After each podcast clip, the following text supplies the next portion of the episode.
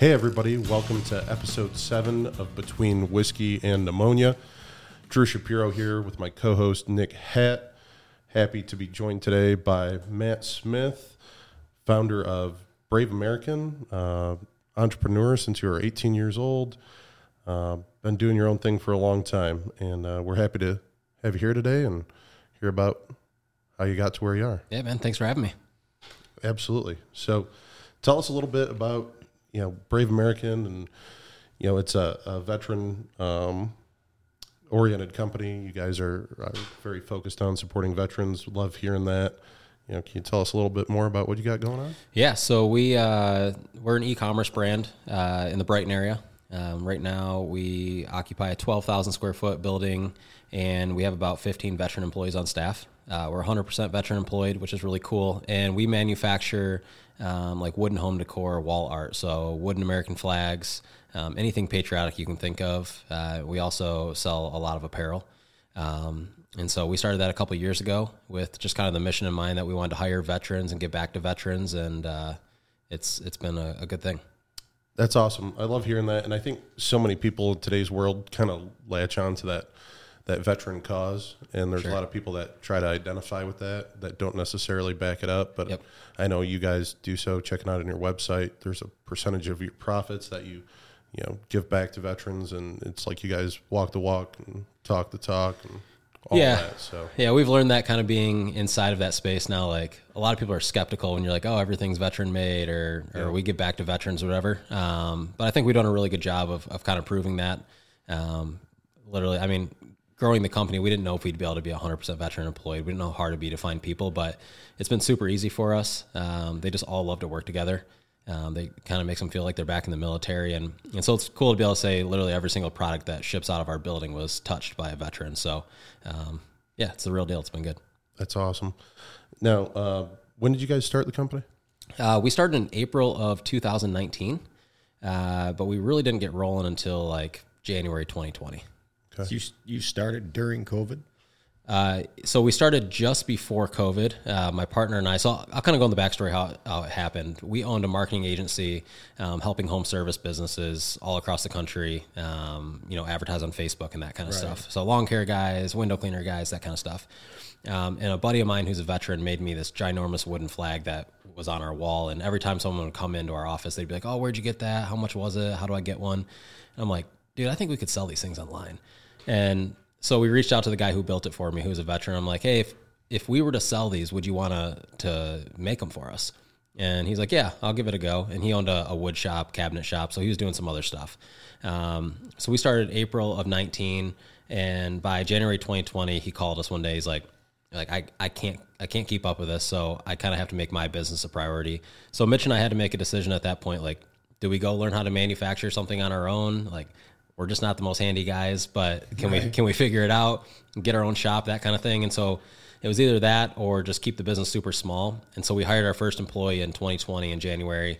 Got a I think it was around 4,500 uh, four forty five hundred square foot shop. Um, and then we just started going crazy. And then that's when COVID hit. So we get all of our equipment in there.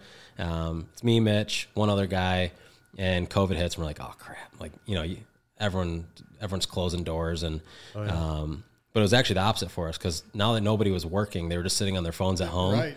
and so they saw our ads on facebook and we went from like zero to 4.5 million that year um, oh. which was wild so we went from having one employee uh, upwards at our highest we've been up to close to 25 that year um, and then we kind of systemized things a little better and trickled it back down a little bit wow that's awesome nice that was wild yeah. it was a crazy year Good for you. That's phenomenal. And uh, you guys host a podcast as well, or you host a podcast? yeah. Well? So I, have had a podcast for like home service business providers for years now called the Service Industry Podcast. Um, and that was kind of where my entrepreneur journey started was starting a, a pressure cleaning business um, out of the Linden area. And that's kind of where I learned like a lot of the things that I implemented into Brave American, um, just having employees, leadership, all that kind of stuff.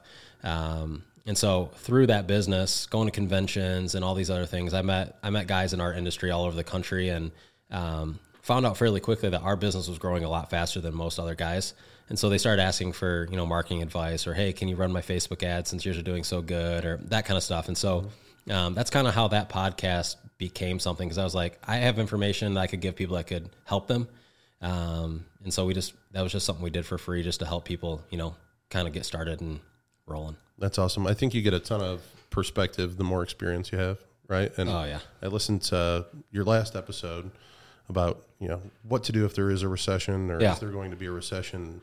You know, Nick and I talk about this stuff all the time. It's like, hey, we kind of have seen this before in you know 07, 08. Yep.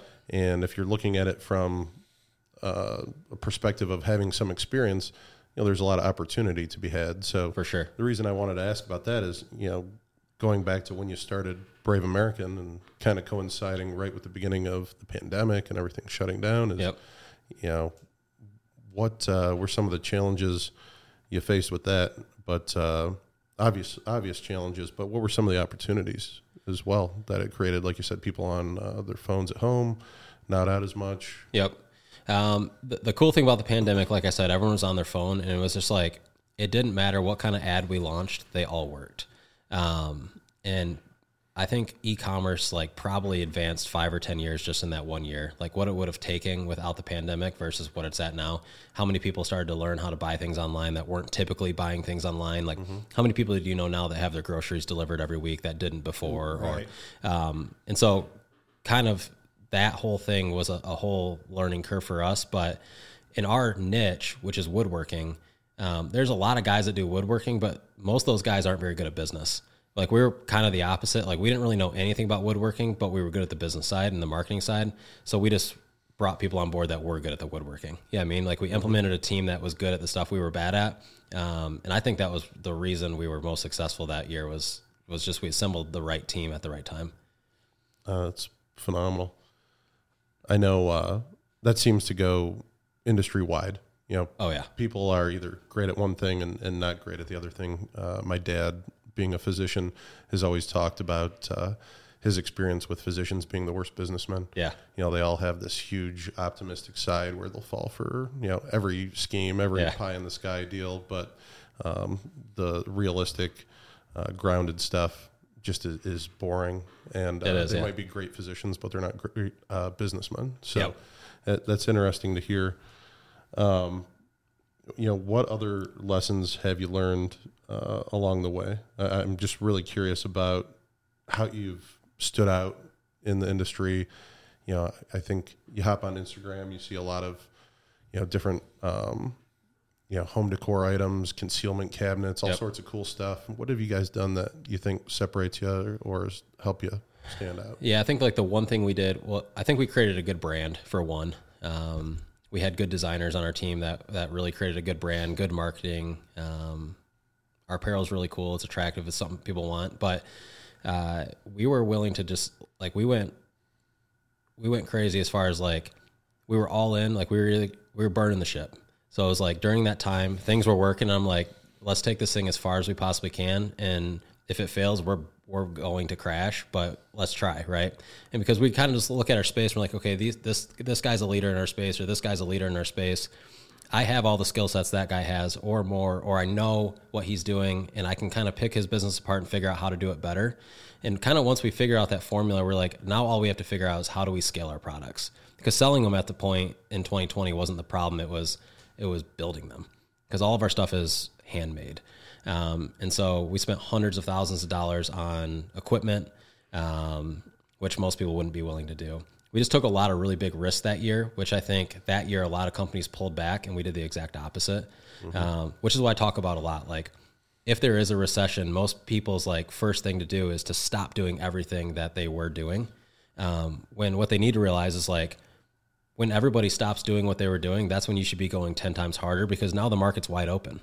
Right. And so when all of our advertisers are like, oh crap, COVID's here, I'm turning my Facebook ads off. I'm like, well, I'm turning mine up because now I know I can I can Yeah. I can go find the customers that you would have found and now they're mine. So that was probably one of the biggest things we did. I think that was probably attributed to the success that year. I love that. I, I refer to it as the law of contrary public opinion. Yeah. You know, if everybody says one thing, I say bet the other way. Right. I wish I could take credit for that. It's a quote from an obscure movie. I don't know if you guys have ever seen it. I have no Uh, idea Glenn Gary, Glen Ross. Has anyone seen that? No. Know, Al Pacino and uh, Alec Baldwin, he gets up there. He's got the set of brass balls. These guys are real estate salesmen. You've never seen this? No. Al Never. Pacino's giving the speech in the bar about uh, the law of contrary public opinion, but It's true. kind of like a culty uh, salesman, you know, movie, like up there with like Boiler Room, but even more obscure. Yeah, yeah. But uh, that's one thing that's always stuck with me out of that was the the trueness of the law of contrary public opinion and Yep. doing the opposite. And when everyone else is going nuts, if you can remain calm and look for the opportunities, Yeah. you know, I think they just become more clear. Yeah, it's like a huge myth. Like people think that people just stop spending money in a bad economy, and like the people that are struggling, you know, that are already living paycheck to paycheck prior do. But there's a ton of people out there with a ton of money that don't change their habits. Um, Right. So you just got to find those people. Yeah, I mean, Yeah. um, then the importance of referrals. Yep. You know, birds of a feather flock together. And, Sure. You know, if you identify those people and make that your customer base, they're going to be able to refer you to other successful people who are doing the same thing. Yep. So yep, I think uh, you touched on that in your last episode of trying to attract the, the right clientele. Oh, 100%. Yeah, I think that's any business though. Like uh, in our, our pressure cleaning business, we always were striving to go after the higher income type families. Um, you know, we started that business in 2012 and like times still weren't great then. We didn't have that hard of a time growing the business. And I think it was just because we went after the right customers. Um, you know, if I was going after maybe middle income families, a lot of those people were affected a lot worse than maybe someone who is a little bit higher income. So, Yeah, I think all three of us may have started our business businesses Yeah. right around the same time. I, you know, I started in my business in October of 2007. Really Oh. interesting time to get into finance. yeah, tough. So, you know, out of the frying pan into the fire kind Yeah. of thing. And that's really shaped my worldview and given me a lot of perspective. Yep. I mean, you've got some of these studies done where, you know, by uh, groups like American Funds, and they survey different generations. And Gen Z, I think, recently said that they anticipated their average rate of return uh, year in and year out until retirement to be 32%. Jeez. right? So just crazy stuff like that, and having a little perspective, having been around a little while, it's interesting. And I think all three of us have been through that, and you know, challenging time to start, but I think it pays some some dividends now. Yeah, and you're, you're probably seeing that again now, right? Oh yeah, People are freaking out already. Yeah. And I mean, things are changing for sure. And, and even I have no idea what's going to happen, but um, whatever does happen, I'll just figure it out. I can tell you what, there's not. I know there's people. You said there's people freaking out, but the construction industry is showing no sign of slowing down. I Yeah. turn down work every single day. Yeah. every single day. But it's funny, like you said about uh, you're really good at really good at business, but not good at building stuff. Yeah. I was the opposite, and I it balls to the wall, like you said. Yep. burning the fucking chips. We're not stopping until Yep. it's game over. And Yeah. we've I like that Yeah. That's good. Yeah. I mean, it's not because fun. that's the only way to do it, right? Yeah, what else are you gonna do? You Yeah. know, you can't. You get plan B. You're going to use it, Yeah. I mean, I, I got to wake up and be excited every day, right? you know? Yep. So if I'm going to build something, I'm going to try to build it as big as I can. Yep. Um, and maybe that doesn't work out every time. I don't know, but it's, it's been working so far. That's good. So, what made you start? What made you get into the power washing, the pressure washing? Uh, yeah, I, I had no money, basically. Right, I had no okay, I money, and um, I'm like, all right, cool. I got a thousand bucks. What can I do with a thousand bucks? Um, and so I had a buddy in the industry, and you know, back then the numbers he was doing, I was like, dang, dude, I could make that kind of money. All I got to do is go buy a pressure washer from Home Depot or something. So that's where, literally where I started. I, I bought a pressure washer, some window cleaning equipment uh, from Home Depot, and I started making flyers and just putting them on front doors. Before I know it, like phone call here, phone call there, I'm like, oh, this is kind of working. I tweaked my flyer a little bit. Oh, Right. that, that one worked a little better, you know? And then I start to kind of learn, like, oh, this is the stuff that's working. This isn't working. And then before you know it, you know, you're busy. Right. And you're like upgrading equipment. And so that's just kind of how I get into it. I had, I had no money. Um, I didn't go to college. Uh, I didn't have any real skill set, to be honest. Um, so I just kind of figured it out. Like I, I knew I could work hard. I, you know, I could get dirty. I didn't care. I was willing to do whatever I had to do, and um, you just did what you did with what you had. Nice. I'm I'm actually really intrigued because I've been in business for eight and a half years now, and I just made a Facebook page about three weeks ago. Yeah, I've had no website, no Yep. Facebook page, no marketing, no anything, and it kind of seems to me like you went the other way. A Yeah. lot of marketing, a lot of advertising. yep, Um, so that's that's interesting. yeah. That's the stuff. That's the stuff I'm definitely better at than if you were to say like, how do you use this tool or how do you use this pressure washer? I'd be like, I don't really know. I don't really know, but I can sell a job for you. Right. You know what I mean? No kidding. So, yeah, everyone has different strengths, I guess. No, that's awesome. That's awesome. Mine, mine is usually all word of mouth. Yeah. You know, we do a lot of commercial work, a lot of road work, and Yep. it's all the contractors that we know is how we network. So, Yeah, that's huge. We always say like uh, at our service company, like your customer list is everything. Um, yeah, absolutely. And so, like, you know, even in a, a bad time, we can turn our marketing off, but still have thousands of customers that we can just call and, and schedule jobs and, and weather that storm. So, um, yeah, customer list is definitely king. Nice. Awesome. Yeah, I think the the marketing aspect is super important, and the the things that people weren't necessarily doing, especially back in 2007, 2008, Yep. as far as social media campaigns and things like that. But uh, you know, I think word of mouth is always just going to reign supreme, and especially in a world I think today that's just so oversaturated. Yeah. with, Oh, yeah. with marketing. I mean, it's everywhere you go. Yeah. and it's like I, I see things all the time, and I'm like, is this an ad or is this not an ad? You Yep. know, I can't even tell. So Yeah.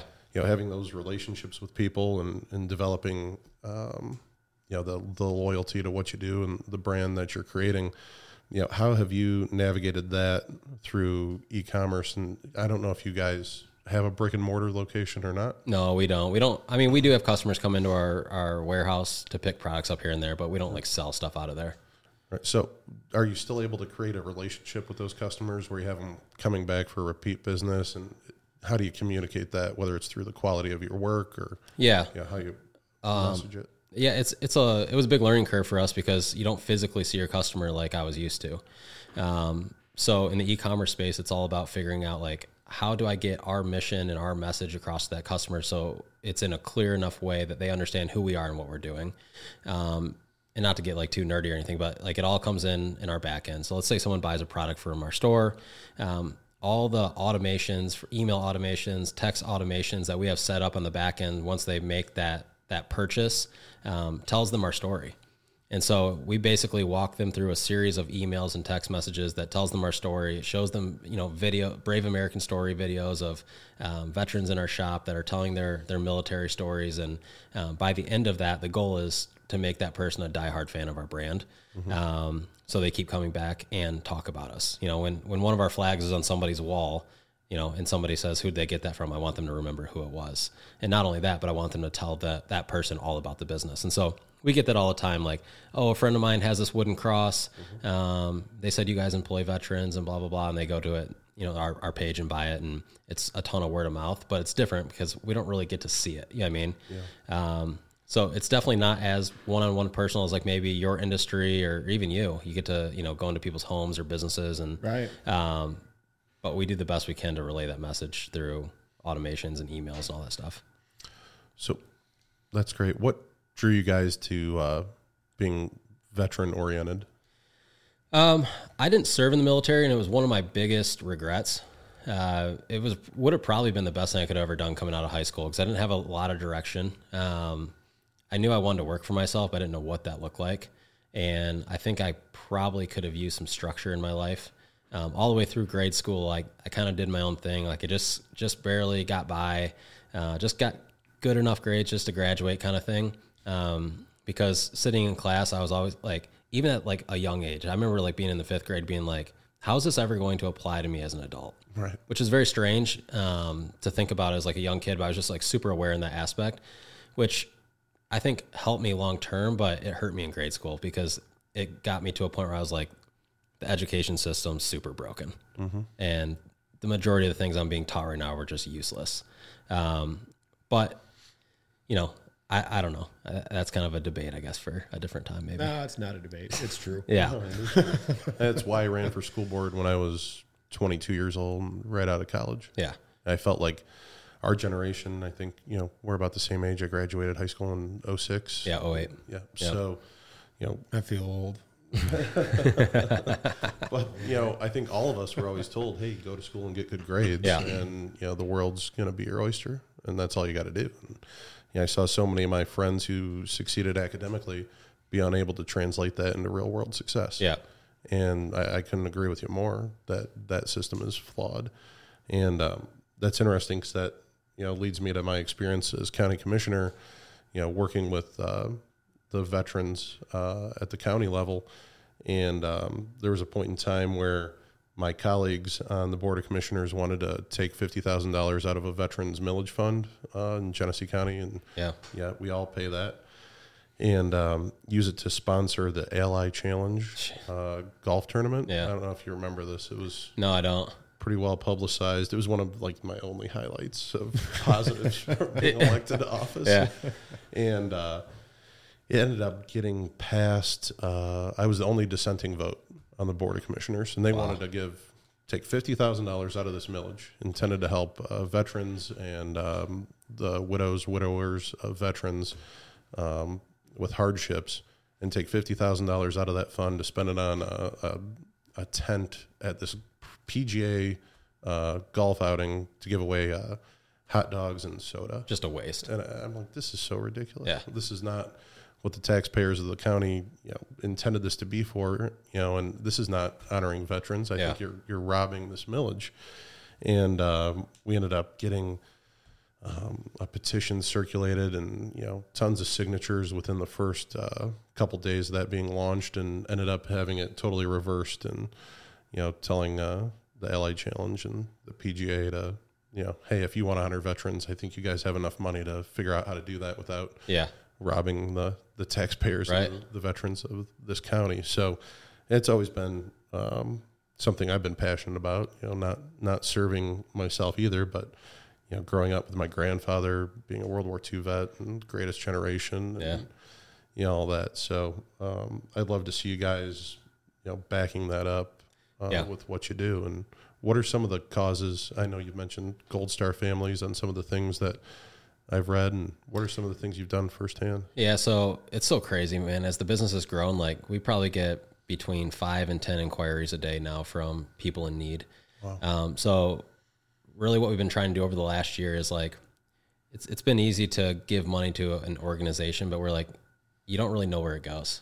Um, and even though like some of the organizations we know are good, you're like, I want to know where that money goes. And so for the last year or so, we've been handpicking individual veterans. Um, we'll run sales to our back end, like our whole customer list. We have 100,000 customers, and and we'll say, hey, on this sale for this specific product, um, X percent is going to this specific person. We can actually show the, the customer that veteran, that person, tell them their story. And so we've been, that's been like super, super uh, huge impact for us. So that's kind of the direction we're going. Um, we eventually would love to start a nonprofit of some sort, but like I said, not my strong suit. So until that person magically appears in my life that you know we're in the business, Right. um, we'll wait on that. But it's just been really cool. Like for instance, a couple weeks ago, it was a, a 92 year old vet. Um, his house burnt to the ground. Guy almost died, and we were able to partner up with a bunch of other people and individuals. And I think we donated. It wasn't too crazy. It was like I don't know, two or three thousand dollars. But out of everybody there, uh, he got like 150 grand to help rebuild a home. Um, so we get to directly see where that money's going. So that's really cool for us. Uh, this morning we donated thousand dollars to a vet in Tennessee who was just diagnosed with ALS, um, and so that'll hopefully help with some medical expenses. You know, obviously as they're not going to be able to work anymore. So it's the little things here and there like that um, that we think have been making the biggest difference. No, that's awesome. That's awesome. I, I like that you go directly to the vet, and it probably helps so that you don't have to go through vetting all these different organizations. Yep. Um, I know in the recent years there's probably been, and not any in particular that I can point out, but I do remember reading that they're kind of squandering their squandering their donation money. So it's I think there's a few out there that have been it's good that you've been able to Known for circumvent that. Yeah, Yeah, yeah, and like we're super. I, I mean, like I'm super sensitive to the fact that there's a lot of people out there being like, "Are they really doing what they're doing?" Um, right, right. Like overly freaks me out sometimes. Actually, so like we just we just do the best we can, is what we say. You know? I think anytime you're doing something charitable, you're probably going to get those Yeah. people that are, oh, they're not really doing it. You know, Yeah, But yeah. But for the most part, man, we have the coolest customers, and there's, I mean, if we have like an emergency uh, donation, maybe somebody was just diagnosed with something, they have weeks to live, and they need help. I mean, like, it's not uncommon for us to be able to raise five or ten thousand dollars for an individual, like in one email like that, and so it's been really impactful. wow, that's awesome. Yeah. That's awesome. For you. Uh, you know, obviously you didn't get here overnight. You know, and most brands don't just uh, basically explode like you guys did. So, what was some of the backstory to that and some of the um, maybe not so good times? You know, so many people just tend to focus on the end result. Yeah. Well, starts back like when I was a young, young kid. I had a good friend whose dad was uh, an entrepreneur, owned a restaurant, a um, bunch of real estate properties, rental properties. And I didn't really have a dad growing up. So he kind of took me under his wing. And I, I give him all the credit for like the way I think. Um, like you said earlier, like majority of kids are taught to go to school, get good grades, do the four or six year university thing, go into tons of student loan debt, mm-hmm. and then hope they make it out on the other side. Um, he was the complete opposite. Uh, he was, you know, go to school, get good grades, but learn how to make money and then learn how to make your money work for you. And so, like, literally, as a, a sixth grader, he's telling me, when you get older, you got to learn how to make money work for you. And somebody implementing that, like nailing that into my head every single day, is what kind of started the whole process of like, there's a different, there's more than one way. Um, and so, coming out of high school and starting the home service company, I mean, I ate ramen noodles and paid myself no money for, gosh, two, three years at least.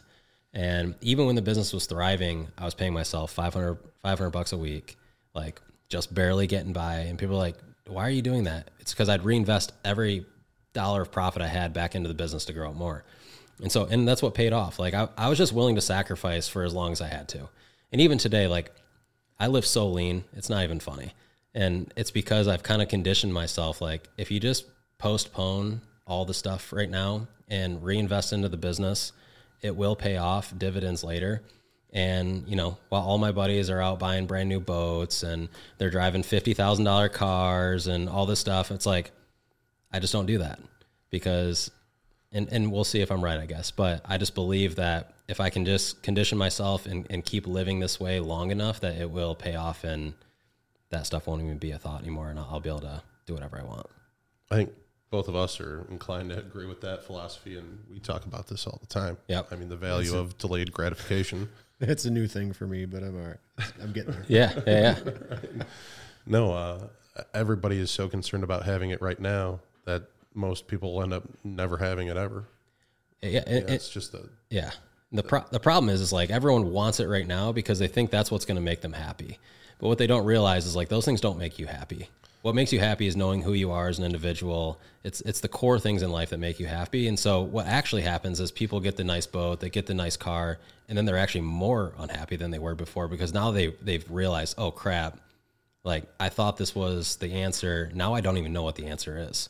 right. Um, I think if I've done anything well in life, it's gone the complete opposite way of like knowing from the day I started, like, doesn't matter how much money I ever make, like, that won't be the cause of my happiness. Well, I think you can get to a point where the things you own can end up owning you. Oh, 100%. And when those things are liabilities and not assets, and they're not uh, working for you and they're just appreciating, that's not a really great strategy long term. I mean, Right. it might, might be fun Yeah. until uh, you know the boat needs a bunch of work or the the car depreciates to a point where it's not worth anything anymore. Yep. But uh, not a great long term strategy. Yeah. The boat's fun until winter comes. Right, And you're yeah. still making the payment. right. I Yeah. have this internal conflict all the time with my boat. yeah, yeah. I just sold mine like Yeah. a year ago. Same thing. But yeah. So, but that's huge. I think like if anyone were to say like, what's one piece of business advice? It'd be like, just sacrifice as long as you can, live on as little as you can, and reinvest everything you make back into the business until you can build it into something big. Yeah, I I see a lot of people spend a lot of money on all kinds of stupid shit. Yeah. And, you know, their work trucks are junk, their tools are junk, and it's no bueno. Yeah. Yeah, no, I, I mean, I think that's the standard that, you see. I, I don't think that's unique. I think that's what you see more often than not. And, um, you know, what would some advice, um, what would be the advice you would give to yourself? You know, not like uh, any of us can go back in time, Yeah. but, you know, all of us, I think, here having started an interesting time in the world, um, you know, what would you tell yourself back in 2008? I think the one thing I've learned is that you're, regardless of how much you think you have it figured out, like even six months or 12 months from now, your life will potentially look so much different than you thought it would. And so like I've been as much as a planner I am and like a goal setter, I'm like you you think you know your, what your business is going to look like 12 months from now, but I've learned now through kind of all the things we've been through like things just change and to be okay with that. Um, and so like sometimes it's easy to get down on yourself at the state that your business is in currently, but just understanding that if you put in the work and you do the right activities enough times consistently, things will turn around. Your business will be completely different 12 months from now than it is right now. And uh, that's been a huge like eye opener for me, especially in Brave American. It's almost a it's it's like a joke in house how much things change, and because we've only been around for two and a half three years, um, yeah, it's just been a, a wild roller coaster. Yeah, no, I think uh, when you take that burn the ships mentality to the extreme, and I, I believe in that. I think it's awesome. Uh, you you have to have faith Yeah. in yourself. Yeah, I mean, like we had a, a shop fire in December. Um, it shut most of our facility down. Like one of our machines that cuts eighty percent of our parts is gone, so now we have to sub that out to a different company during that time. But now we work with that company on other products, and it's like now those products are some of our most popular products. Like if the fire never happened, that would never even be a thing. And you're just like you just got to trust the process that whatever's supposed to happen is going to happen as long as you're putting in the right, you know, activities and effort. Yeah, I love that mentality. I wish I could say I stay on that track all the time. Sometimes I get knocked off it. Um, That's I, hard. Try, I try to, but I think that's a, a great way to look at it. You know, there's always opportunities and, and the obstacles and uh, shitty things that take place. There's something to learn from it and Yeah, how you can do it better next time. it sucks. Uh, you know, sometimes it's hard to see, you know, when you're in the middle of the forest, but yep. um, you get a little perspective, and that most often is the case. Yeah, hundred percent. And and you just you just learn like hard times used to stress me out so bad. I mean, they still do, obviously, but like I can at least talk myself down from that that point of being like, yeah, right now sucks really bad, but when things have sucked in the past, you always got past them. Like, what was the longest time something sucked? Okay, cool. That's probably the worst it could possibly be. And then when it's over, you're gonna know what not to do Yep. but in the moment that can be a tough conversation to have and uh, you know accept Yeah, for sure. And I think uh, having mentors is super important in that process, and having people you can look up to who've um, been there, done that a little bit. I know I trained uh, 17 interns the other day to Yeah. a class, and yeah, I'm looking at them. I'm like, man, it doesn't feel like this was 15 years ago, but I guess it was. yeah and um, you know just hearing some of their questions and um, it's funny they're like well what happens if i run out of people to call or what Yeah. happens if uh, you know i don't have any appointments and i'm like these are things that you're going to be worried about forever Yeah. i mean Yeah. anybody who's been here 15 20 years i mean they're going to tell you the same thing yep uh, and it's just uh, having that faith and putting one foot in front of the other. And it was kind of funny because, you know, I'm looking back and I mean, I think my first eight or nine appointments in a row canceled when I started my practice. Yeah. And I'm like, man, this sucks. Yeah, this is really you know, hard. like, how long can I do this for? Yeah. And, um, you know, what if I can't fill my calendar for next week? yeah and um, looking at this, um, you know, boardroom full of young folks going through the the same thing. It's like, okay, wow, I guess you put one week into another week, and it turns into a month, turns into a year, turns into yep fifteen. But uh, uh, there were definitely some people who helped get me there along the way. And um, you mentioned, you know, the father figure you had Yep. growing up. You know, what other resources or what other people have helped you? i've always Through that taken on that yeah i've always taken on that mentality of just like try to find somebody who's done what you're trying to do and make a relationship with that person and then go mimic what they're doing because they've already figured it out. Um, i mean unless you're inventing something that doesn't exist like there's just really no reason to try to reinvent the wheel. And so in every business i've ever owned i've done that. My home service business i had a mentor um, his name's chuck russell and he sold a pest control business for over $20 million and um, the guy would go out to breakfast with me once a month. And you know even if i try to pay he'd pay for me but he would just pour everything he had into me and i i took all that and i would implement into my business and it would just start working right and then i would scale that same with the e-commerce brand like okay we're doing this thing we've never done it before who is doing big things in this space go make friends with those people. Go pick their brain. Provide them some kind of value so they're willing to help you in return. Um, you know, and that's just been a huge thing for me. It's like find somebody who's done what you're trying to do and just mimic what they're doing and and put your own twist on it. Don't copy them, but uh, there's no reason to reinvent the wheel. Right. Yeah. No, I, I, I agree with that 100%. Most people who are successful in their own craft are more than willing to help someone out. 100%. You know, Yep. Because if they're successful at it, there's no reason to be, you know, I guess intimidated or, or feel, you know, like competition or something. Yeah. Usually, usually they help you out. And like you said, there's more than enough work out there for everybody. Yeah, there is right now. Yeah, I mean, so it's like, and and the, the reality is, it's like most people who are going into business are going to fail. Like if you look at the stats, it's just Yeah, it's asinine. So the chances of somebody actually doing what you teach them anyway is probably pretty rare. But um, man, I will always do whatever I can to give back to people. You know, it- Right. I don't know everything, but if I can teach somebody something that I know, because there was a lot of people that did that for me Well, even if you're not teaching them how to do what you do, just, you know, in general. yeah, right. In general, yeah, helping out.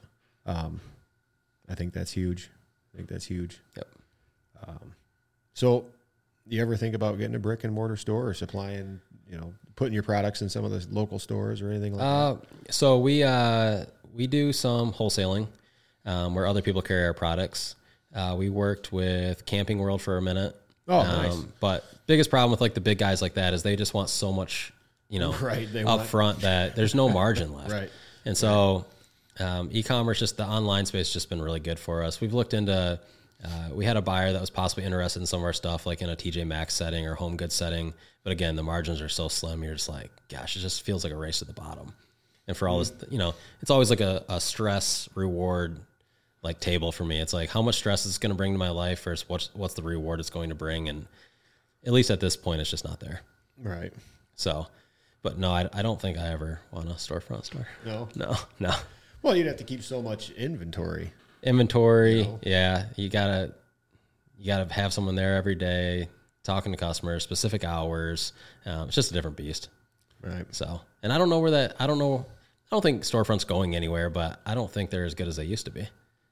No, I would agree with that. Most people are pretty socially inept, so Yeah. you can't even talk to them in a store. Right? Yeah. I, I don't know. Like the last time I went to like a shoe store to buy a pair of shoes. Oh, I go to Red Wing Boots all the time. They're Oh, great. well, there you go. Yeah. But yeah, most I can't I can't handle a Kroger. Right? Yeah. I stay out of there. Yep. So, Yeah, no, I think that makes two of us. Might have to do that on the way home though. I think I'm desperate. There's a Meijer, but uh, that's great. no, um, speaking about uh, learning about other people who've done things you're trying to do, I'd love to hear you know some of your um, advice on podcasting. And uh, yeah, I think Right. Yeah. what can, what we can should we do? definitely have an episode. I, I think we kicked it around having an episode in the future Yeah. uh, called "How to How to Not Start a Podcast," sure. Um, which includes like getting COVID like two, three Yeah, times, and rescheduling. rescheduling, and canceling Six or eight times, and- Yeah. Yeah. Yeah. uh, so, yeah, how how did that start for you? And uh, I'd love to hear your advice. Yeah, so I, I didn't really know anything about podcasting. You guys have a way more legit setup than I do. But um, when I started, it was just like, how do I basically how do I talk to people at a mass level versus one-on-one phone calls? Like this, a conversation I would have with somebody on the phone. What if I just turned that into a podcast so I don't know, twenty people could hear it? Um, and that turned into, I mean, it's not like a ginormous podcast, but we get thousands of downloads and people from all over the country listen to it. And um, I think it's helped a lot of people. Uh, it also turned into a lot of sales for our marketing business when we were running that. So um, I just think you start like, Right. like you get, I don't know. I, I got a decent microphone and I just started. I don't, I didn't have, I don't, still don't do video. Um, but I just paid on Fiverr for a cheesy intro and outro and I edited it in GarageBand and I just started talking and put it out there. And before you know it, you know, all these people start listening to it and then you kind of figure out how to talk on a microphone a little bit more successfully. And, um, Right. it just like anything, like you stand in front of a camera and you're never in front of a camera, you're going to suck. Right. S- same with a microphone. Like you, you start talking to a microphone and like you're in your basement by yourself and it just, then you listen to it, you're like, what am I doing? But the more times you do it, I don't know, we have hundred some episodes, I think by now. uh, it just gets a little easier, and hopefully, you get your point across a little better. But I don't think it's like rocket science. You just do it. Yeah, no, I, I think that's kind of what we subscribe to was, Yeah. okay, we're going to have to start, and this might be a little painful. Yeah. You know, the first draft of anything is going to be shit. Yeah. You know, 100%. Yeah, I think, uh, you know, we've started to improve. But, uh, yeah, it was just a, a matter of, okay, if we never start, then we're never going to start. Right. So, Well, I've made it to the point where I'm actually talking into the mic now. versus like yeah, yeah. So- So instead of talking like this, Yeah, yeah, yeah. I'm actually up on it now. Yeah. so it's good. Uh, perfect. um, no, that's great. Um, yeah, I, I loved your your last episode actually um, talking about uh, the recession and um, you know a, a potential for a recession and you know what other topics or what are you guys typically tried to trying to focus on? You know, I, I know it's the service industry podcast, but you know what is what's your goal really? Yeah, I mean, in that podcast, I don't really talk about like service related, like the actual work itself ever. Um, I think in any business, like if you're a, a lawn care guy, the least important thing is knowing how to cut the lawn. It's it's knowing everything else about the business. Is knowing how to go and find a customer that is willing to pay you. It's knowing how to do your books. It's knowing how to market your business. It's all that kind of stuff. Like at the end of the day, anybody can cut a cut a yard. But how do I how do I make my lawn care business feel so valuable that Mrs. Jones is willing to pay me forty five dollars a lawn versus the hack guy who doesn't know anything and he's charging twenty five? Like why would someone be willing to pay me more than him? And it's all perceived value and, and learning how to position your company in a way where where people see that you're just you're different, right? Like you come to the house, it's uh, and, and not to get like it's just an example, but like you come to the house, you're in a professional uniform, your truck's lettered, it's a clean truck. It doesn't look like it just came, you know, you bought it for a thousand bucks on Craigslist. The estimate sheet you give her is super nice and clean and, and detailed. And, and when she calls your office, somebody actually answers the phone. Um, all those little things that kind of create perceived value inside of a business allow people to charge more and thrive. And those are the guys that are winning long term. Um, so that's the kind of stuff we talk about. We just we just talk about how to how to grow a real business and and do it the right way and um, grow a big business. That's awesome. I, I mean, I've enjoyed it so far. I just started listening to it. Yeah. I've enjoyed it, and you know, haven't really ever talked to you a whole lot before, but um, tend to agree with a lot of the things I've heard you say on there, and um, just to again back to the law of contrary public opinion and trying to find the good and the bad. Um, I think is something we have in common. Um, along those lines, you know, I know when it comes to any business, you're going to get good reviews, bad reviews. You Yeah. know, what are what are some of the the good or bad reviews or, or funny reviews you you may have had? Yeah, we all, in Brave American we always talk about this. We're like, dude, we should post like we should print these off and and stick them on the wall. But when we had our fire, and this is like totally our fault, kind of, I guess. But when we had our fire, we got like six weeks behind on orders. So like imagine ordering something off a store online and not showing up to your door for six weeks. Like you're about to kill somebody. And and so so we had like thousands of these orders christmas time of course and some of the reviews oh gosh. But the, the best part is, is like when people get our products they are legit super super nice. And then the veterans sign the back of every product they make and they get a nice postcard telling the story of the business. And like i would say 98% of the time regardless like how pissed off somebody was throughout the process they get the product and they email us and they're like hey like i'm super sorry. And so and so it's like uh I mean, it, it works for us sometimes. Like when we drop the ball or we screw something up, like the guys cover our back a little bit like that. But yeah, I mean, it's just any business. The, the thing is though, you just like can't take it too personal Be- because unless you've like, like that's a good example of like, we actually, people had a legit reason to be pissed off at us. But I mean, we'll get reviews sometimes. We'll ship something out next day and, and someone will say it didn't come fast enough. It's like, well, dude, that guy's just never going to be happy.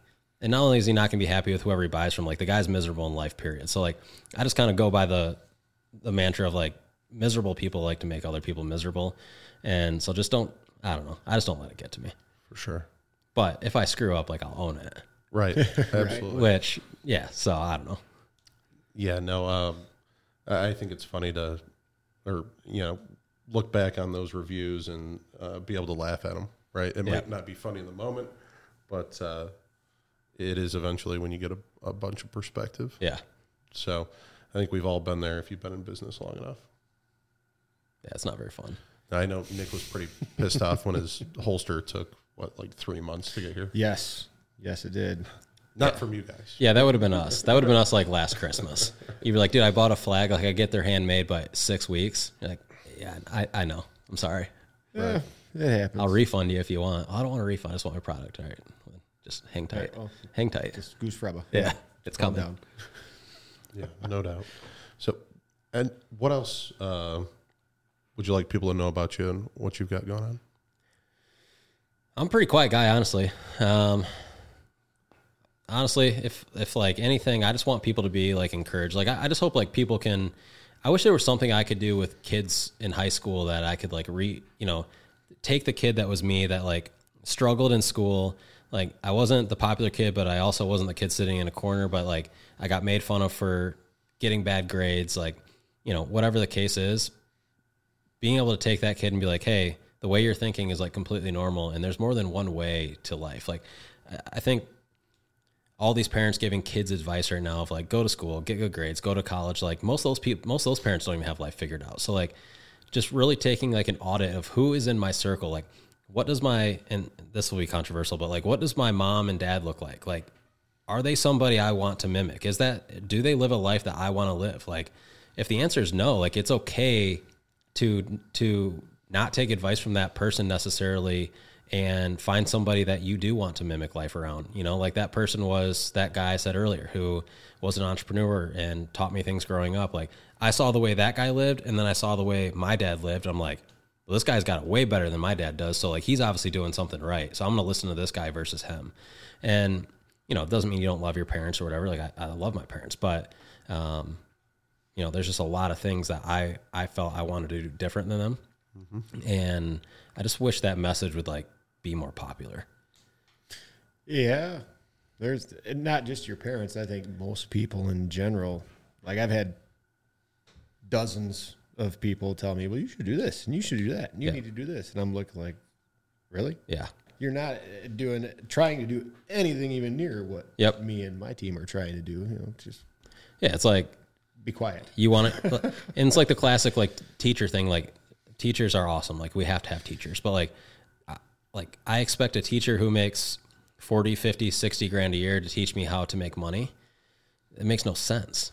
Like they've never done it. Like that person doesn't really know how to make money. So why why don't we put somebody in there who does to teach these kids? Like I don't know. It's just a it's an ongoing internal battle. But I wish there was a a middle of the road message like, hey, there's more than one route. Um, you know, just because a kid doesn't want to go to college doesn't mean he's lazy. Doesn't mean he's a bum. Um, and to be honest, like in the e-commerce space now, we have a bunch of friends. You know, guys doing 50, 100 million dollars a year, and dude, none of those guys went to college. And so it's just a it's a it's a battle I I go through. But if there was one thing I wish people could be encouraged by the story of like I sucked in school and I figured it out and I did what made me happy and it was the right path for me. That's the only way to be good at anything is if it makes you happy. Yep. If you don't enjoy it, you're gonna suck. Right. You know, Or your life's gonna suck. or, or both. Yeah. Yeah. or both. Yeah. Yeah, no doubt. Well, we've appreciated you coming on today. Yeah. Thanks for Enjoyed having me. Uh, where can our listeners connect with you? Oh, geez. If they want to check out Brave American, you can just go to braveamerican.com. Um, we're all over social media too Instagram, Facebook. Um, you'll see me done, doing a bunch of goofy videos and stuff on there. And if you guys want to check out the podcast, it's just the Service Industry Podcast. And uh, that's just mainly around people that are offering home service based services to people. So, but you'll probably get some good general business information on there as well. Absolutely appreciate it, and we'll make sure to have all those links in the show notes and Cool. get them from you. And thanks for coming on. Thanks, man. Thanks everybody for tuning in. Yep, appreciate it.